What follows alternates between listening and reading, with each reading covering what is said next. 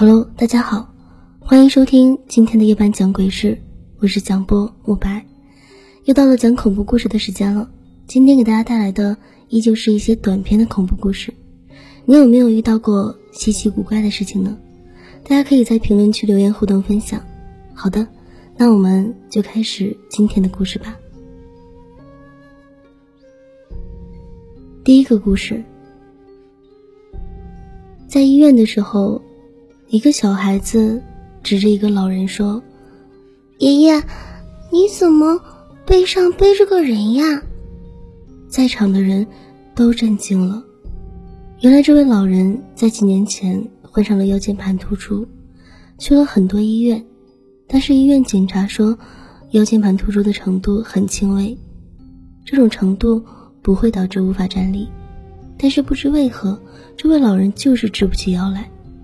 此后只能靠轮椅出行。后来老人的眼睛也渐渐的看不清了，医生说可能是视觉神经受到了压迫造成的。后来只是这孩子的一段话便点醒了所有人。老人的儿女随即问道：“孩子，你看见什么了？”孩子眨眨眼睛说：“老爷爷的背上有个姐姐，姐姐用手蒙着爷爷的眼睛。”老人的儿女们请来了道士做法，老人一个星期后腰也挺起来了，一切都恢复正常了。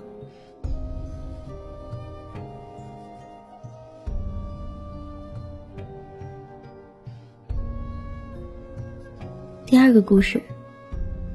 来自乐儿是个宝。我家老房子是爸妈结婚之前盖了用作婚房的，结婚后我还没有出生的时候，我家东边的邻居，他家是一家四口，有两个儿子。这一家人不知道是从哪里来的，是外来户，但是那个时候没有别的政策规定，就是找村里买块地基就可以盖房子，然后就是村里人了。我妈妈是外村嫁过来的，和邻居也不是很熟。有一天中午天气很晴朗，突然就打雷了。邻居一家四口正在吃饭，听到打雷的声音，夫妻俩特别怕待会儿下雨，就让孩子们把屋子的窗户从外面关上。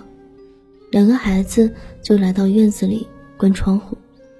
接着又是特别大的一个雷，然后雷终于不打了，结果他们一家四口却都死了。没有人知道他们具体是从什么地方来的，所以房子就一直空着。时间久了，院子里长了1人多高的草，也没有人管。我父母住东屋，刚好挨着邻居家的西屋。我们说，自从邻居家出事儿没多久，我妈就经常看到大野猫进到那个院子里。晚上的时候，经常大半夜的听见邻居西屋里好像有人在摔东西，就好像那种无声的打架，就是一直摔东西，好像很生气的那种摔，但是房子里根本就没有人。然后我妈妈她就开始身体很虚弱了，我大姨就找了出马仙来看，说是妈妈身子虚，压不住邻居，所以我家的宅子风水也乱了，叫我们换个地方吧。后来我爸妈就狠心的把房子卖给了我爸的朋友，我叫大伯。大伯给儿子和儿媳买的，因为大伯家里很穷，所以房款一直拖拖拉拉的4-5年才还清。中间这4-5年，每次大伯凑点钱给我家送来的时候，就唉声叹气的。他说知道我妈以前害怕邻居出事儿，然后自己压不住那个宅子，我以为我儿子年轻气盛的就能压住，可是儿子儿媳是不生病，但是他俩别挣钱，挣到钱就出个事儿，把挣的钱花了，从来都留不住钱。现在买我家房子的夫妻两个的儿子都结婚了，但是一直都没有攒下钱，因为他家的钱留不住，到现在也不知道是为什么。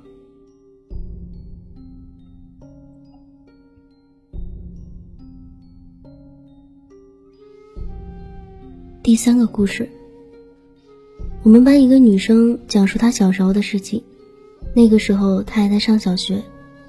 当时她老家的一个亲戚死了，于是奶奶就带着她从城里到农村参加葬礼。当时农村刚刚实行火葬啊，并没有正规的火化设备，有的偏远点的地方还是村里人自己烧的，所以火化的效果并不好。不管怎么样，人总算是烧完了。然后他陪着奶奶待在死者家属的家中，打算过2天回城里。然而就在要离开的前一晚，发生了一件奇怪的事情。农村睡的通常都不是床啊，而是土炕，炕边上贴着墙的地方有一个小柜子，柜子上有格子，也有小抽屉。当时他睡觉的时候不小心把手搭进了一个半开的抽屉里，忽然间他就摸到了一只手，睡得迷迷糊糊的他一瞬间就被吓醒了，然后他大叫着让奶奶开灯，亲戚也被吓醒了，可是开灯之后什么都没有了。他恐惧地把事情说了一遍，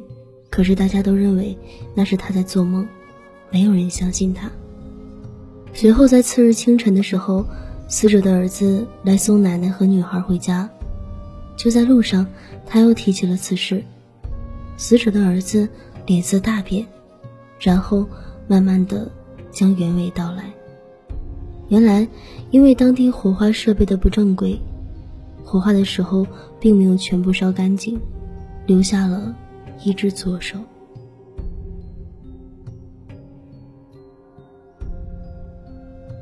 第4个故事来自被红果的刺猬。看了这么多故事，我也贡献2个，这是我自己家的事情，100%是真的。70年的时候，我大概有10来岁，有一年我父亲出了车祸，是一名放学骑车回家的中学生，从后面将同向骑自行车的父亲刮倒，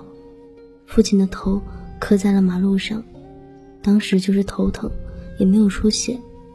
父亲爬起来后坐在路边想歇会儿再走，凑巧我家的一个亲戚从那里经过看到了，碰巧他是个交警，骑着一个跨斗摩托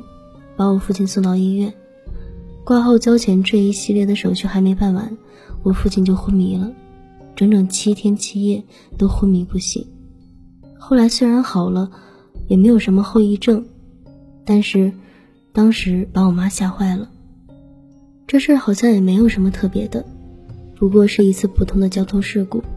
奇怪的地方是，出事的前2天我妈做了一个梦，不知道从哪里跑来一群老鼠，在屋里的地上又蹦又跳的，闹着闹着忽然有一只老鼠好像抽搐了起来，四脚朝天的在地中间打转，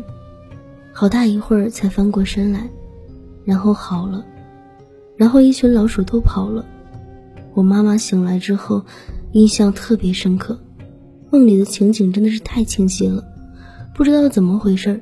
，2天后就验证在了我父亲的身上。当然我父亲是属鼠的。还有一次啊，也是我妈妈做的梦，梦里好像看到她的一位朋友打扫卫生，墙上突然出现了一条黄色的大蛇，嗖嗖的就往上爬。我的这位朋友拿着扫帚上去就是一下子就把那个蛇扒拉到地上了。我妈一惊就醒了，因为之前有我父亲那件事情，我妈就觉得有事情要发生了，因为我妈是属蛇的。果然不久之后我妈调转工作出了岔头，工作差一点就丢了，在家里整整待了3年。我觉得梦有的时候可能真的是有预兆的。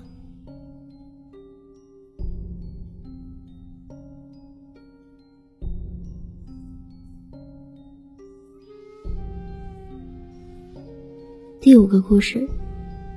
小时候在农村，夏天与小朋友们一起玩捉迷藏，我藏在一棵大树的后面，当时天已经接近黄昏了，等了好长的时间都不见其他的小朋友来找，就偷偷地从树后面往外看，只见有一个长者戴着古代的官帽，穿着一袭白色的长袍，长须飘飘的，缓缓地从大路向我这边走来。我上前准备回家，迎面看得清清楚楚，但走到跟前便不见了。我当时觉得很奇怪，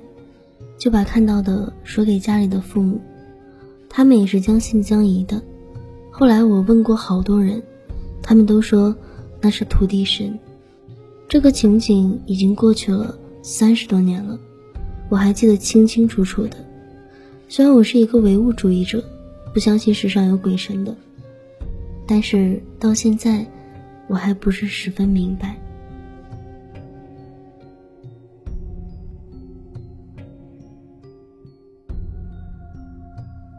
第6个故事来自狮子座的龙宝宝，这是外婆给我讲的，她还没有出嫁时遇到的一件事情。那个时候外婆才10多岁，有一天她和她的姐姐起来得很早，因为头天晚上她妈妈就告诉他们兄弟姐妹几人，说要带着他们去赶场。因为外婆娘家比较偏僻，离场上很远，所以赶场对他们来说是一件很隆重的事情，半夜就得起来烧饭，吃了之后还要走很远的路才能到。如果起来迟了的话，到了场上就不好买东西了。外婆说她起来后就去厨房烧火，她妈妈和姐姐在准备早饭。突然外婆肚子就很疼，要去茅房。四川农村的朋友应该都知道啊，那个时候老房子的茅房都是在猪圈挨着的，离厨房还有一段距离。外婆那个时候年龄不大，但是自认为胆子不小，拒绝了她姐姐说陪她同路，自己出了厨房去茅房。等她从茅房解决完问题出来后，突然看到一个很高很白的穿着白衣服的人从院子侧面走过。外婆说漆黑的夜晚，那人一身白衣，好像还略微有点反光的感觉，看起来真是太瘆人了。而且那个人高得很，起码有正常人的1个半高。外婆饶是平时胆子再大，也明白自己看到的不是正常人，然后就吓得呆住了，连腿都不敢迈，又不敢叫唤，怕那个人听到了然后弄死他咋办。好在那个人走的速度很快，似乎就在刹那之间就看不到了。吓得半死不活的外婆才屁滚尿流地跑回了厨房，惊魂未定的把这件事告诉了他妈妈。他妈妈说，看来今天不能去赶场了，万一出了事儿咋办，就去把外婆的奶奶叫醒了，跟她说了这个事情。她奶奶年纪大，见过的怪事比较多，她说外婆看见的是白衣道人，只要没正面和她相撞就没事的，只怕这村子里要死人了。外婆当时还不相信，哪知那天早饭后他们就得到消息，说村子里面有个名声很不好的男人昨天半夜死了。外婆给我讲这件事的时候，我想这个所谓的白衣道人难道就是传说中的黑白无常吗？好的，感谢大家收听今天的夜半讲鬼事，我是慕白。喜欢本节目的小伙伴可以点击订阅、留言和关注蒋波3连操作秀起来。有意向打赏的小伙伴可以点击蒋波的个人主页页面进行打赏。合作以及赞助可以添加蒋波的个人微信，大写的 MC12363.5。节目制作不易，感谢各位大佬慷慨解囊为主播恰饭。好啦，那今天的节目就到此为止了，我们下期再见。